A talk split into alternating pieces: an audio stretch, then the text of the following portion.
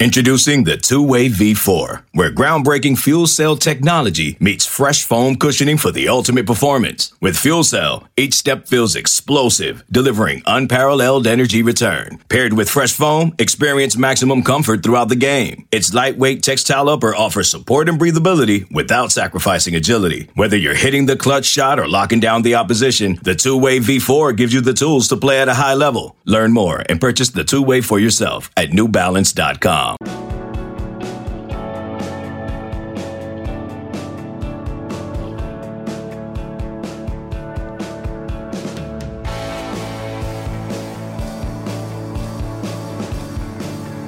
All right, welcome in. Late Kick is live. It is Thursday night. It is June 11th, the year of our Lord 2020. We have shaved the show down to where we're somehow going to try and get it in in about 50 minutes, 45 minutes, maybe.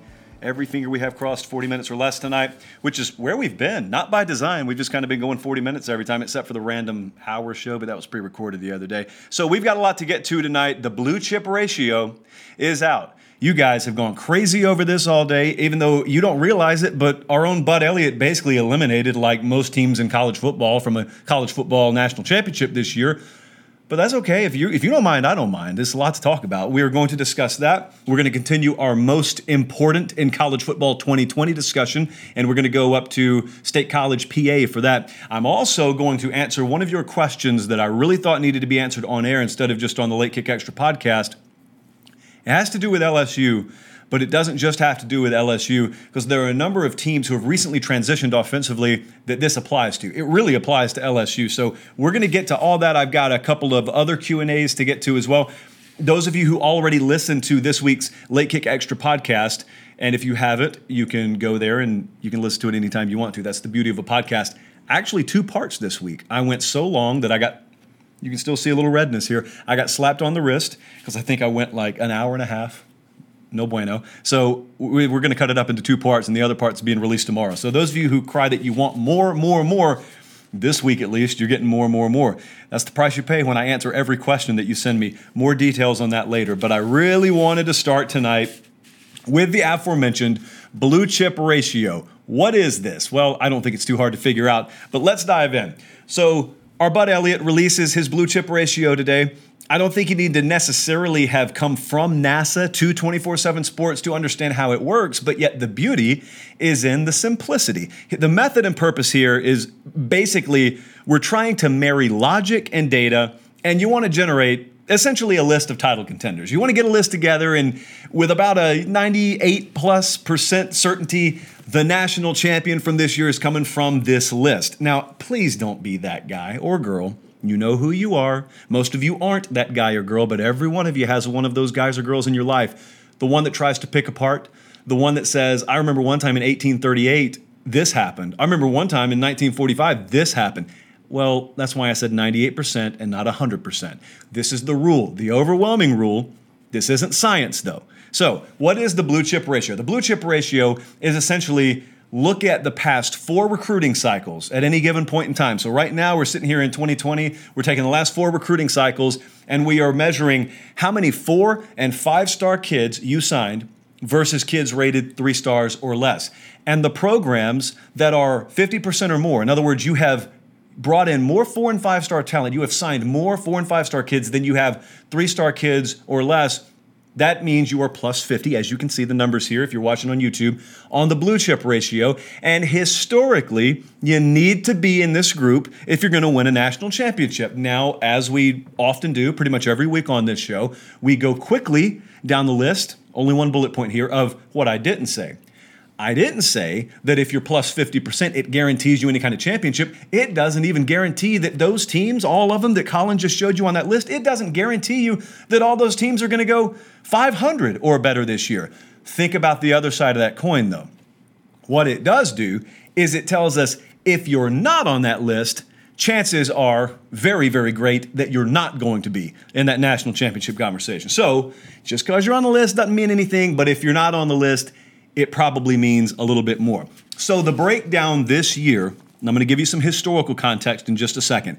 There are six teams from the Southeastern Conference. This is no surprise on that list. There are three from the Big Ten, there are two from the Big 12, there are two from the Pac 12 and one from the ACC. And it occurs to me a lot of you listen in podcasts. So let me just quickly read the list. The list, there are 15 teams on here, is Alabama, Georgia, Ohio State, Texas, LSU, Oklahoma, Clemson in Florida, Michigan, yep, Auburn, yep, Penn State, talking about them later, yep, Notre Dame, Washington, USC, and new to the party apparently this year, Texas A&M. Now, as you can see, 15 teams this year. What was the average just a few years back?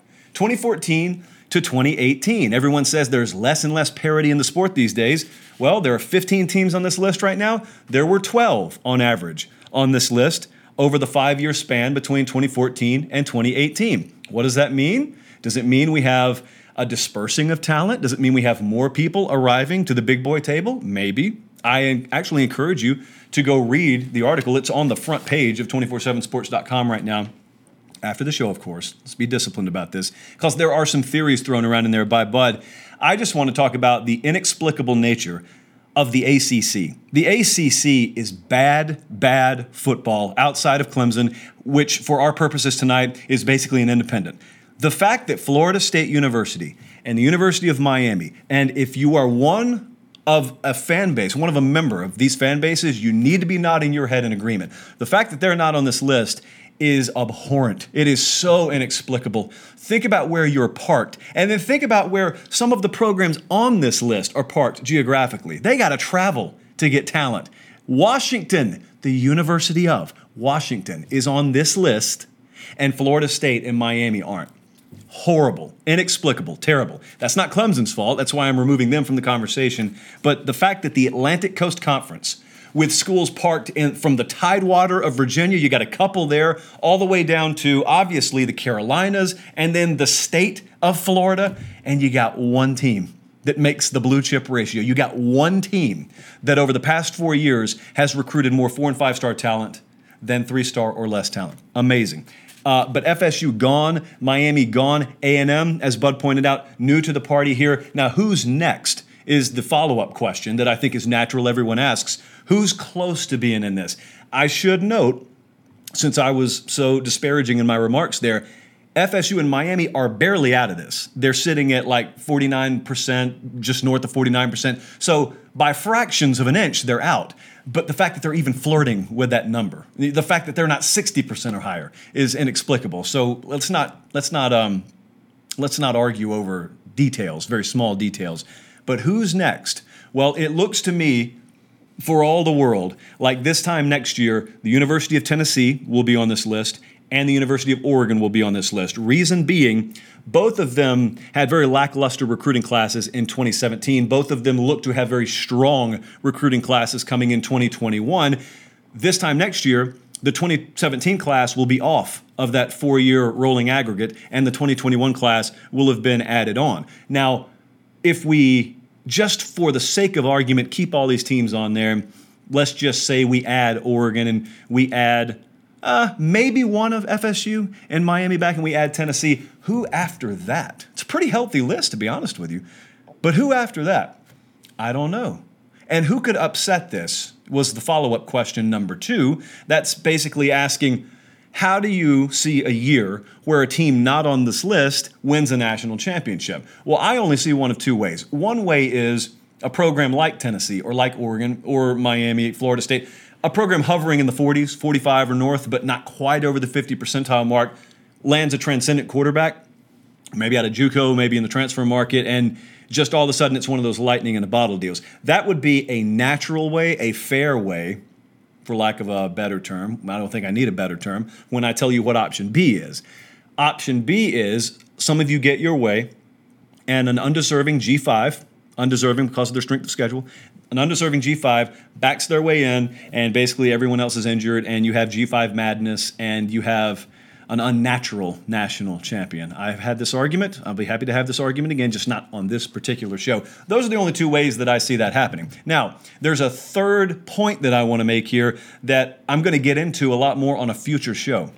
There's a thought out there. Let me back up. There has been a thought that the window of the teams capable of winning a national championship in any given year, it's closed. And that table has closed and they've removed chairs from it. Well, you you either believe that or you believe looking at this, maybe we've added a few more. Now, your counter to that could be okay, yeah, there are more teams that are above 50%, but let's be real. Is Washington or Notre Dame or USC really sitting at the same table or even capable of sitting at the same table in a playoff situation as Alabama or Clemson or LSU last year, for example? No, my answer is no, but in any given year, I can't possibly know what's going to happen. But I digress. That's not the point I want to make. The point I want to make is for everyone who has yelled at me, there's no parity. There's no parity whatsoever. There are like four or five teams that could win every year, and that's it. Those same people, and I don't necessarily buy that, every year I don't buy that, those same people are yelling at me, and if you don't think it's bad now, wait till this name, image, and likeness legislation passes, and all these programs with limitless resources are going to be able to not only sign kids to scholarships, but also they're going to be able to offer them endorsement deals and cars and sacks of cash from boosters and all this. And you guys, some of you, from what I can tell, tend to think that's going to ruin the sport and it's going to cut off, outside of about four to six programs, anyone from being capable of winning a national championship. I think that's dead wrong. I actually think it's going to expand the field and it's going to level the overall pool of elite talent out amongst more programs. This sounds very counterintuitive because you ask yourself wait a second, Ohio State with limitless resources?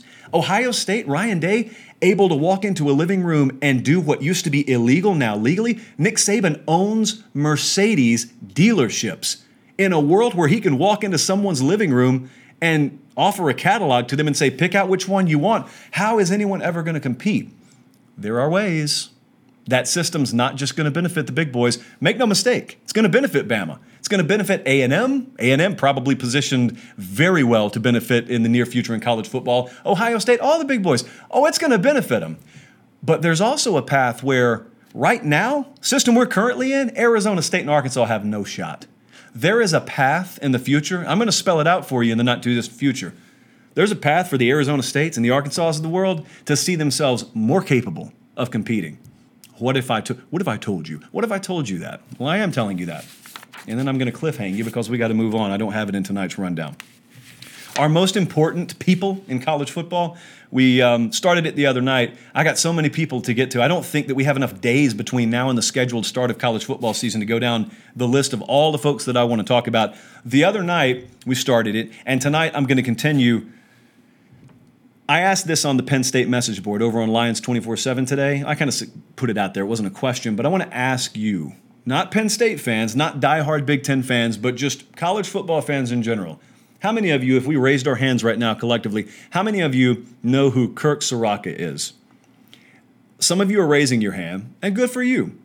Some of you have heard the name, but you couldn't really nail down who he is. And then a lot of you are just saying, huh? Does he work at Schlotzsky's? No, well, he may. I don't know what he's done in his free time, but he is now the offensive coordinator at Penn State. Last year, he was the offensive coordinator at Minnesota. Before that, he was at Western Michigan, both stops with PJ Fleck. He got on a bad train at Rutgers a few years back and set his career back a little bit, or I think you probably would already know his name coast to coast. So the reason twofold that I don't think people know this guy's name. Part one is because you don't probably follow Western Michigan and Minnesota all that closely. Part two, with so much that's gone on in the offseason, I just flat out don't get the sense that a lot of people have followed the movements of big time coordinators to major programs like you normally would. You've been paying attention to what COVID 19's doing, you've been paying attention to all sorts of news broadcasts, and understandably, I'm not criticizing you, you probably have not had at the forefront of your priority list of the to do section in your mind. Let me find out what Penn State's going to do offensively this year. Well, say no more, because we're going to tell you. Kirk Ciarrocca is one of the most important people in college football this year. He is, as I said, the new offensive coordinator at Penn State. All right. Now, first, I want to remind you I was on radio with Mark Ryan on ESPN Upstate uh, in the Carolinas today, and we were talking about this. I sort of reiterated that I believe the most likely candidate to not win their conference but still make the playoff this year is Penn State.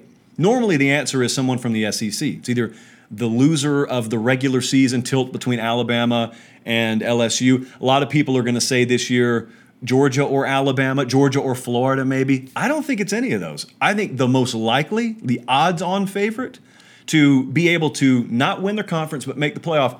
Penn State. Now, I laid out a few reasons why the other day. Quickly, it helps. It doesn't hurt. It helps that they're in Ohio State's division. Because if you're going to lose a game, that's the one you want to lose. They play Ohio State in Happy Valley, and if you lose there, you're probably not getting blown out. If you lose, it's probably going to be close. Now, your plan A is to win. And if that happens, then we're in a different discussion. But even if you drop that game and you drop it close, keep in mind where they are on the schedule. They're going to have a good enough strength of schedule, okay? Outside of the Ohio State game, they go to Virginia Tech this year. They go to Michigan this year. They go to Nebraska this year. I think they play Iowa. They're going to have good enough, they're going to have a strong enough strength of schedule. But here's the kicker they don't play Ohio State second to last week or last week of the season. They play them in uh, week eight. And after that, they're going to be favored every game. So they're going to have time, if they drop that game, to drop down to whatever they would be eighth, ninth, tenth in the playoff committee rankings. And then they're going to do that very quiet climb back up, or at least they're going to be in position to do that towards the end of the year to where they don't need to do anything. They just need a lot of other folks ahead of them, and inevitably they will, to drop games. So, this is hypothetically the way that I see Penn State season playing out. That's why I suggested that. But, second reason is Kirk Ciarrocca and what he could do here. What have we talked about on this show? What have you talked about? If you're a Penn State fan, what do you guys talk about amongst yourselves? How in the world do we get our offense to look like Ohio State's did last year or Clemson's in any given year. Look at what Alabama's done. All these folks that are playing for a championship every year, it seems. How do we get our offense to look like that? Everyone wants to know, as do I, what are the ingredients that we need in the kitchen here at Penn State to flip the switch? So we ask ourselves first and foremost, is the addition of what looks to be a very elite mind as offensive coordinator, is that enough? Sean Clifford's there. He's had like 15 offensive coordinators during his time at Penn State. So, hey, what's one more? But last year, you know, he showed flashes. He looks like a guy that if he's married with the right offensive coordinator, could do some things. I know they've got an established tight end and a lot of young receivers, but the bottom line is if Ciarrocca is the guy, a handful, two or three of those young receivers are going to emerge by default. They've got a good offensive line. I think they bring like four of them back. So they they've got pieces in place. They got experience at quarterback, and I think that makes up for a lot of what you lost in spring. But also, they don't have a daunting front half of the schedule. They don't play two or three top ten teams in September. They're not scheduled to do that. So what I'm telling you is. Unlike some programs out there, they may be in the fortuitous situation to ease in and gel and be what in week six they couldn't have been in week two, for example. But when I look at the difference between what Ciarrocca has to deal with this year, what excites me personally, and looking at what he can deal with this year with Sean Clifford that he didn't necessarily have in Tanner Morgan and those boys at Minnesota last year, and they did good things last year. Kid couldn't run to save his life literally to save his life. If life was on the line, you still weren't getting any mobility out of the quarterback position at Minnesota last year.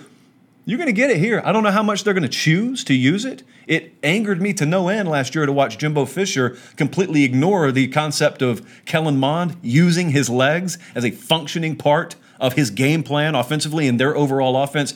So I don't know if Kirk Ciarrocca is going to ignore the idea that hey, he's got a quarterback that's got some legs, got some wheels. But if he doesn't, and I think he'd, you know, I've read quotes from him that says, I'd be dumb not to do this. So if he's just telling me the truth on the surface, it excites me a lot. But see, what else excites me is if I get from them the steady progression that I think I'm going to get, now I want you to consider what it means, not just in 2020, but 21, 22, 23. All of a sudden, just like I talk about with Michigan all the time, all of a sudden, if I'm a four star receiver in Deerfield Beach, Florida, and every year, I look at the same programs because a lot of kids come from that area. So every year, all those receivers down there, they pluck them off trees every season. And they're looking at Alabama, and they're looking at Clemson, and they're looking at Ohio State, more in a lot of cases, more so than they're looking at the in state programs. Florida's done better. All of a sudden, you start adding Penn State to that list because all of a sudden, there's an offense I can go to up there where I can get my playing time, I can get my production, brand name, really cool place to play, probably underrated perceptionally nationally amongst recruits right now. And then comes the kicker. I don't think you have the quarterback of your future on your roster right now. And you may have trained your mind to think Okay, well, if you know Sean Clifford's back next year, unless he goes crazy this year and goes to the draft, Clifford's back next year. But then you know we're looking at a bunch of guys that are mm, maybe, maybe, maybe. And if one of those guys doesn't pan out, then who are we recruiting that could be the quarterback of the future? That's not the way to think about it. The way to think about it is the same way Georgia just thought about it. You get an offensive product that's viable. And if you do get that this year, which I think you will, all of a sudden you may have one eye on high school come this offseason, the other eye is going to be nationally. And you're looking at which quarterback out there has what it takes, that's not in the best position, that wants to transfer. That's where big time recruiting in the world of quarterbacks is shifting to. You don't have to take one out of high school. It's nice if you get one. You don't have to take them out of high school the old fashioned way. Find a kid that's two years in. Find a kid that's got the intangibles, that's got the tools. He's proven that he can handle college life. He's proven he can handle a college playbook, digesting the entire college experience, but he's not in the best of positions. He's in a, a dead end pos- situation with his current program, and he wants to go elsewhere.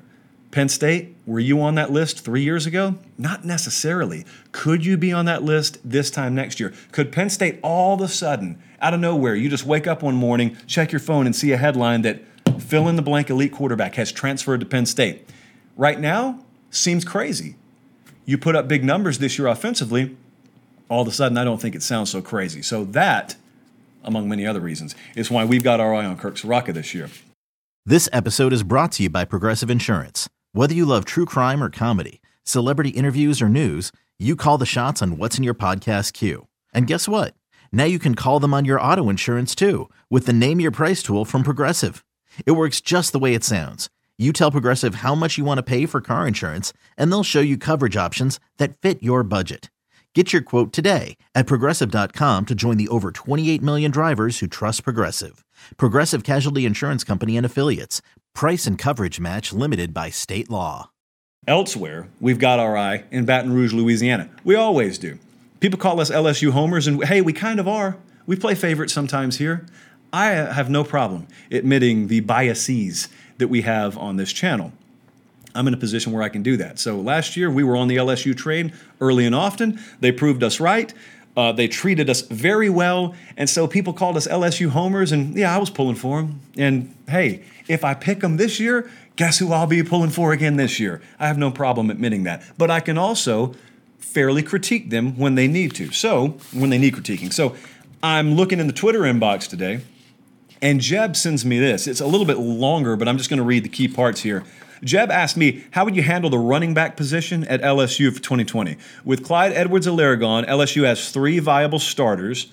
I think running back's ability to block is an important aspect of what LSU's offense is now. Do you see running back by committee, a two back system, or the emergence of a true RB1, feature back in other words, at LSU?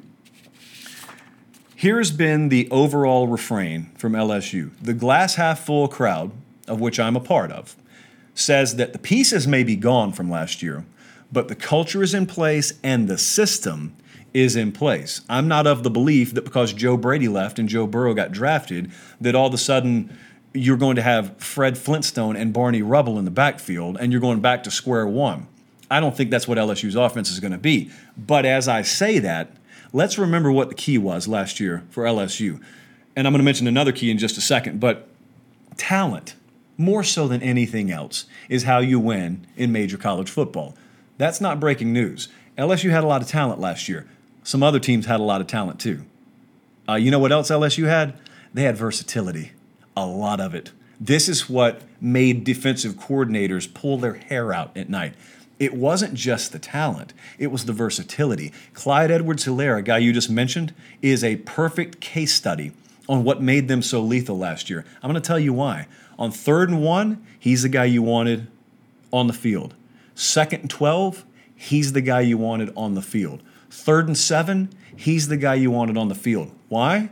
Because he can pick up yards between the tackles, he can hit the perimeter, he can pick up blitzes, he's very good in pass protection, and he was excellent, better hands than some receivers out of the backfield. There was nothing he couldn't do. They were also that way at some other positions, most notably the tight end position, for example. LSU last year, what am I telling you? They didn't have to sub. They were very versatile. They were multiple. And so you had guys that could run power for you, and then 15 seconds later, you're going four wide. And as a defensive coordinator, you're looking and saying, aren't they supposed to have to substitute? Well, yeah. Typically, you'd see substitutions there because typically the guys capable of doing one thing aren't always capable of doing the other thing. You can be a bowling ball or a fighter jet. You're not supposed to be able to do both. They could be both last year. Versatility with the talent was key for them. Which brings me to your question Do I see a running back by committee approach? I hope not, because that ain't going to work for LSU. What LSU wants to be offensively, it's not an offense that is tailored to let's do running back by committee. And I think that maybe some people are envisioning that this year, and I'm not interested in hearing that for them. They need a feature back. Believe me, they need a feature back. I hear running back by committee with LSU, and what I hear is stalled drives.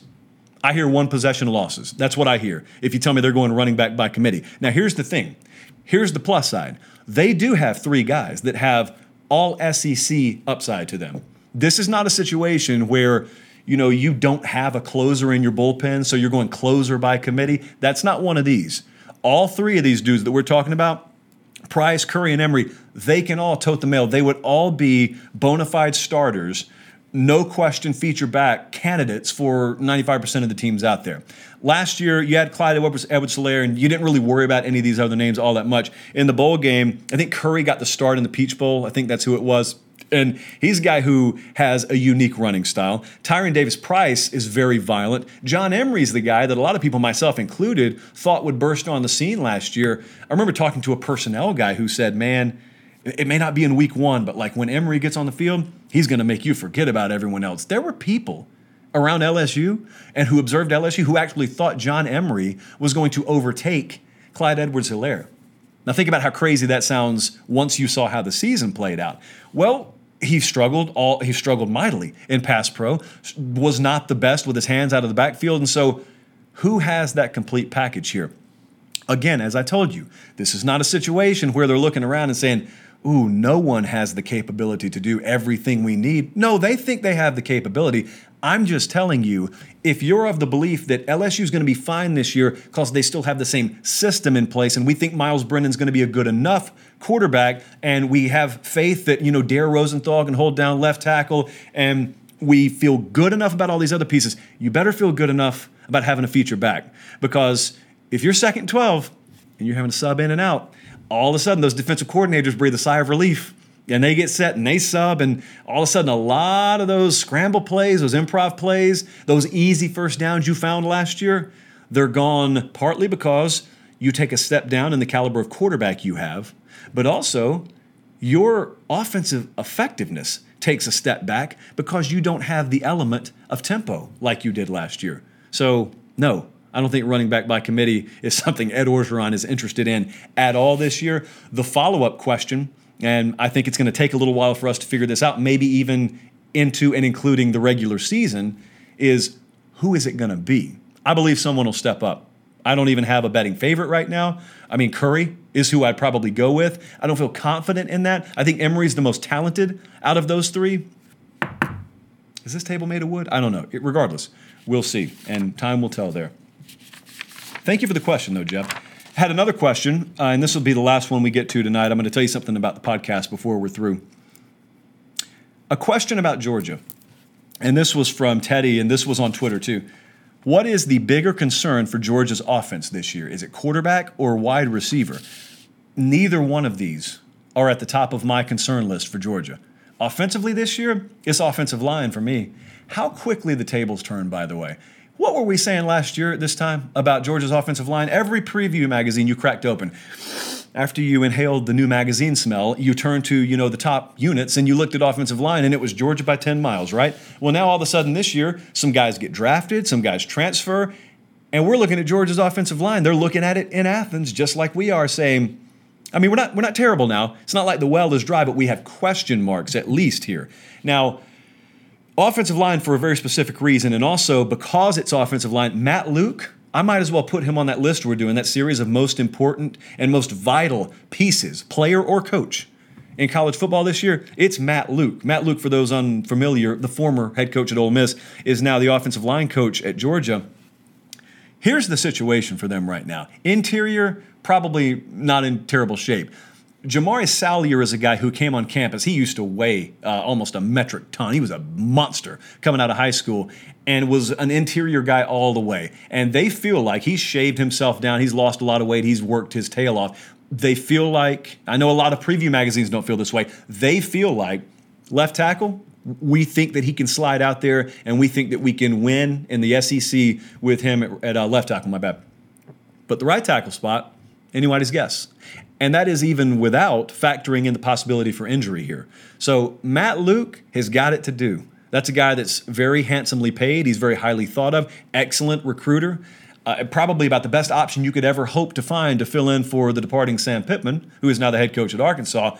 But they got it to do there. And the reason I bring this up is because everyone wants to talk about Todd Monken coming in. I understand, new offensive coordinator. Everyone wants to talk about Jamie Newman and how Zamir White going to take over and the other backs in the backfield it's all irrelevant if you don't have offensive line figured out. Wide receiver, we just got asked about that here. Uh, George Pickens is a phenomenal talent. Burst on the scene at a time they needed him the most last year. They've got guys that are ready to emerge, in some cases in their second year on campus. It's all irrelevant. If you don't get offensive line figured out, it's all irrelevant. So we've seen what it takes. And now that I think about it, you know, this time last year, when Preview Magazine season hit, I remember doing some radio down in Louisiana. They weren't scared about quarterback. Like internally, LSU folks thought Joe Burrow was going to be great. They didn't know he was going to win the Heisman, but they thought he was going to be good. LSU folks were not scared about their wide receiver situation. They knew they had a ton of talent. They had a ton of depth. The only reason it wasn't proven was because they hadn't run an offense that was capable of proving it. They weren't worried about that. You know what they were worried about at LSU last year? Offensive line. You had Saahdiq Charles, I believe, at left tackle, Austin Deculus at right tackle. And I remember hearing guys say, uh, you know, in an ideal world, Charles is probably a right tackle, and Deculus is not a starting tackle in the SEC, and maybe on the interior will be okay. They won the Joe Moore Award. That's why LSU won a national championship last year.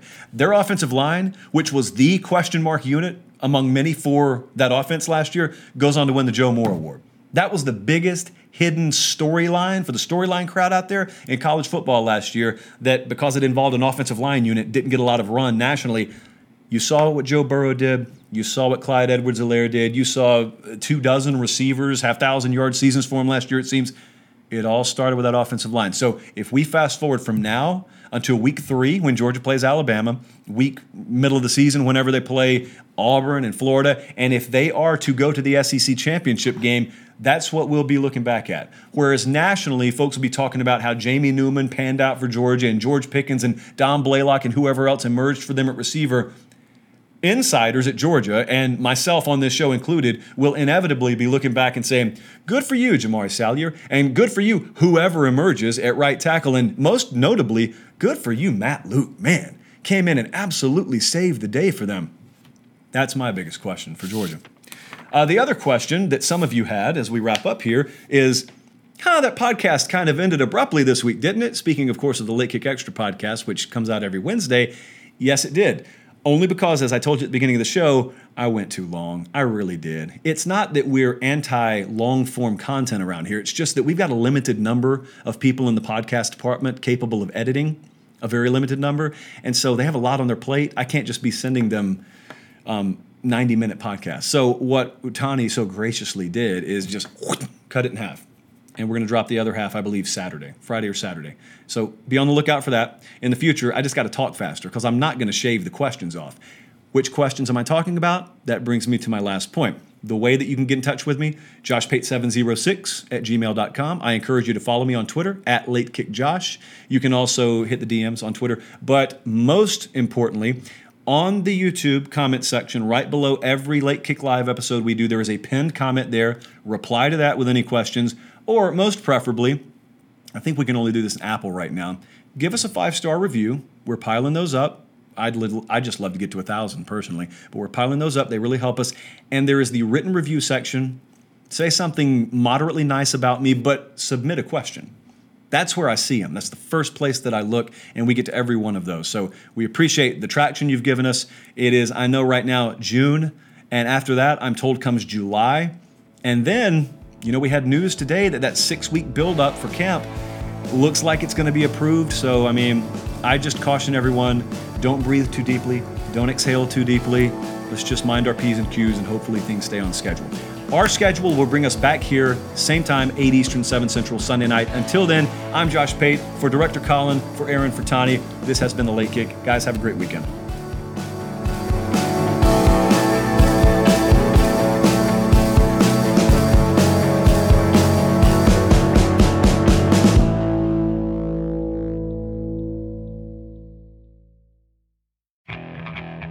Okay, picture this. It's Friday afternoon when a thought hits you. I can waste another weekend doing the same old whatever, or I can conquer it. I can hop into my all new Hyundai Santa Fe and hit the road. Any road. The steeper, the better. Because my all new Santa Fe is available with HTRAC, all wheel drive, so I can hit the trail without a worry in the world. Heck, with three rows and best in class rear cargo space, I can pack the whole family in with all our gear. We've got available dual wireless charging for our phones, so we'll never lose touch with civilization, and we won't lose touch with the primordial power of Mother Earth. So, which is it? Waste the weekend or do something a little more epic? And conquer it in the all new Hyundai Santa Fe. Visit HyundaiUSA.com or call 562 314 4603 for more details. Hyundai, there's joy in every journey.